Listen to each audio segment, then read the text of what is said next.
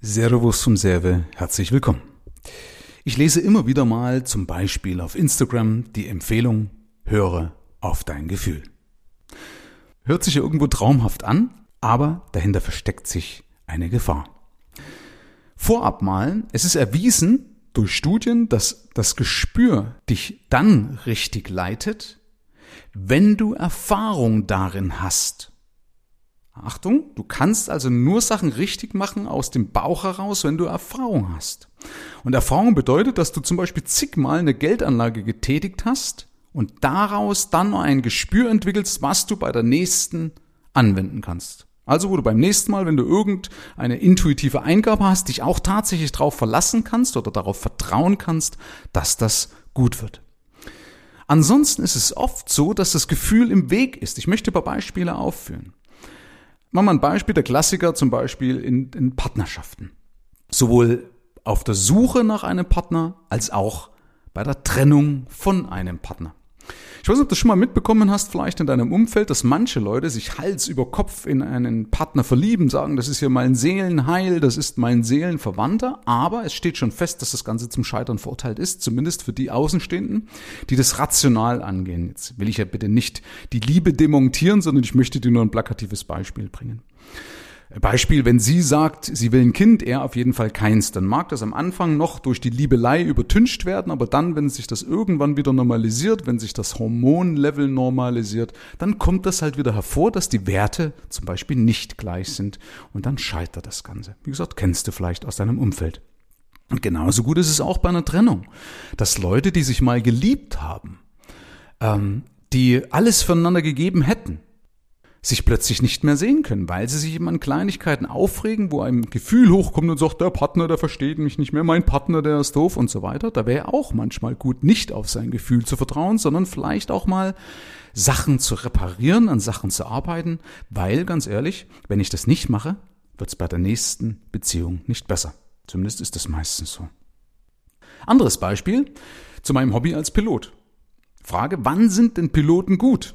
Wenn Sie beispielsweise äh, sich in Stresssituationen auf Ihr Gefühl verlassen müssen, weil es dann rein auf die Intuition ankommt, weil du eben nicht mehr Zeit hast, Sachen zu hinterfragen oder groß zu hinterfragen. Und zwar doch dann, wenn die Piloten, wenn dein Pilot da vorne dich gerade jetzt im Urlaubsflieger rumkutschiert und jetzt passiert irgendwas, wenn der doch jetzt auf tausende Stunden Flugerfahrung, auf viele tausende Starts und Landungen zurückblicken kann und auf Trainings von Gefahrensituationen im Simulator, wenn er das hat, dann hat er auch das beste Gespür. Dann hat er auch überhaupt ein richtig gutes Gespür. Alles andere, glaub mir das, alles andere ist Zufall.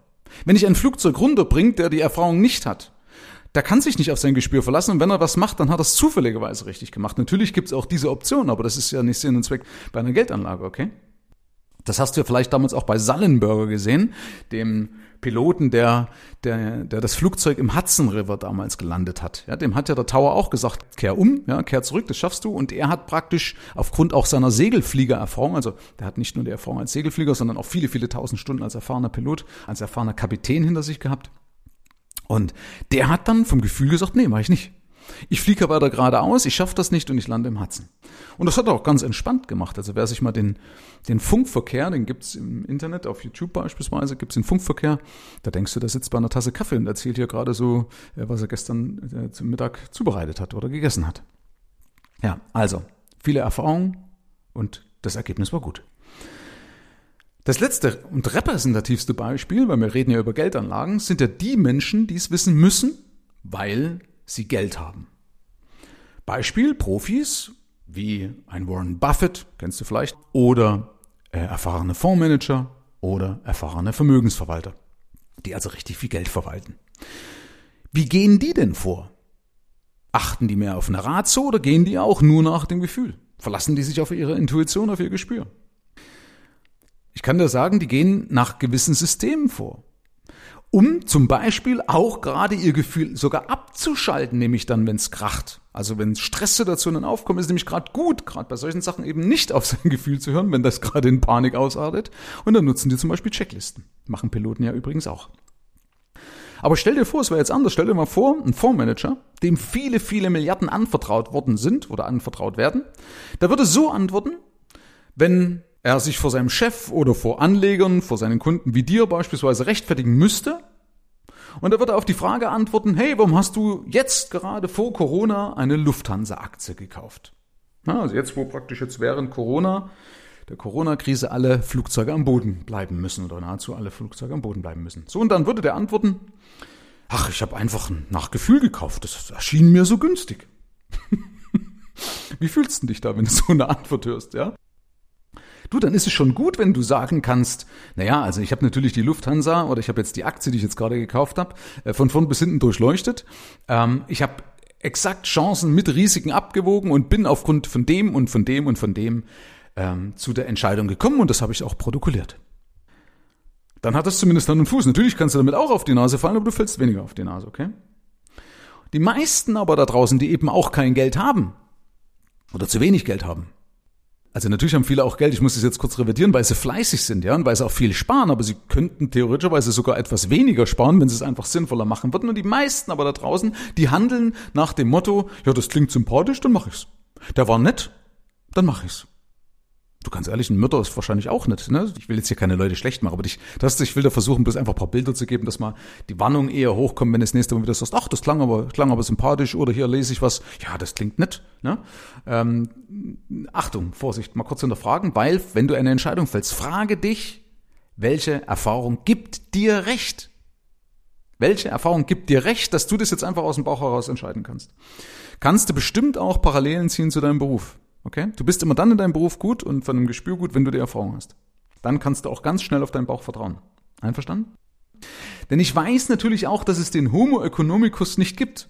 Also, dass es den Mensch, der rein rational, rein ökonomisch entscheidet, den gibt's nicht. Wir kaufen immer nach Gefühl und begründen dann im Nachhinein rational, ähm, also wirklich, wir verkaufen es uns dann, warum es gut war. Ja, gibt es auch genug Studien, auch aus der Neuropsychologie äh, heißt es, glaube ich, also wo du über, über Hirnscans und so weiter das nachweisen kannst, dass wir da tatsächlich wirklich nach Gefühl handeln äh, oder entscheiden ja, und danach ähm, uns rational das verkaufen. So, das heißt, wenn ich das aber ja weiß, dass genau das passiert, brauche ich doch nur eins beachten, weil das also gerade beim Thema Geld das ist ja fehl am Platz, okay? Brauche ich doch nur eins beachten, Abstand nehmen das Gefühl wieder abklingen lassen und dann zum Beispiel nach Checklisten vorzugehen, wie sie beispielsweise bei mir in der Wildsau drin sind. Also alle, die das Buch von der Wildsau zum Sparschwein gelesen haben, haben ja Zugang zu meinem Mehrwertbereich auf meiner Homepage da ist ein interner Zugang drin und da sind ja zum Beispiel Checklisten drin, also auch eine Checkliste für das Thema Geldanlage. Die kannst du dann ganz rational abarbeiten und dann wirst du sehen, dann hast du auch mehr davon, mehr Ertrag und vor allen Dingen auch mehr Wohlbefinden, weil du es abhaken kannst, weil es logisch ist. Ja? Es logisch ist, hast du auch mehr Wohlbefinden. Ja? Wenn du weißt, ne, dein Haus ist nicht auf Sand gebaut, fühlt man sich auch besser irgendwo. Ja? Wenn auch du mit System wenn auch du mit Struktur zu Wohlstand kommen möchtest, dann kannst du dich auch sehr, sehr gerne an mich wenden, denn, wie gesagt, bei mir gibt es keinen Zufall, bei mir gibt es zwingend ein gutes Ergebnis. Einzige Ausnahme, man muss sich an meine Tools halten. Zumindest in der Masse. Auch bei mir sind Ausrutscher erlaubt, weil es geht ja um Menschen. Ne? Menschen dürfen Fehler machen, das ist okay, die sind bei mir auch eingepreist. Das heißt, wenn auch du dich fragst, ob das alles so Sinn macht, was du machst, ob das so richtig ist oder ob das vielleicht Äste sind, die keine Früchte tragen oder nicht ausreichend große Früchte tragen, dass du also deutlich unter deinem Potenzial bleibst, dann, dann musst du leider jetzt aktiv werden. das heißt, bringt nichts, wenn du jetzt hier abnickst, ja, der Michael hat recht, sondern dann machst du einfach mal deinen Rechner an oder gehst aufs Handy und trägst dich ein bei meiner Homepage für ein kostenloses Strategiegespräch und ich zeige dir, wie leicht es sein kann. Ich freue mich auf dich. Herzlichen Dank fürs Rein und Hinhören. Ab hier liegt's an dir. Bis zum nächsten Gig. Dein Michael Serve. Mehr Informationen findest du im Internet unter mehrvomgeld.de.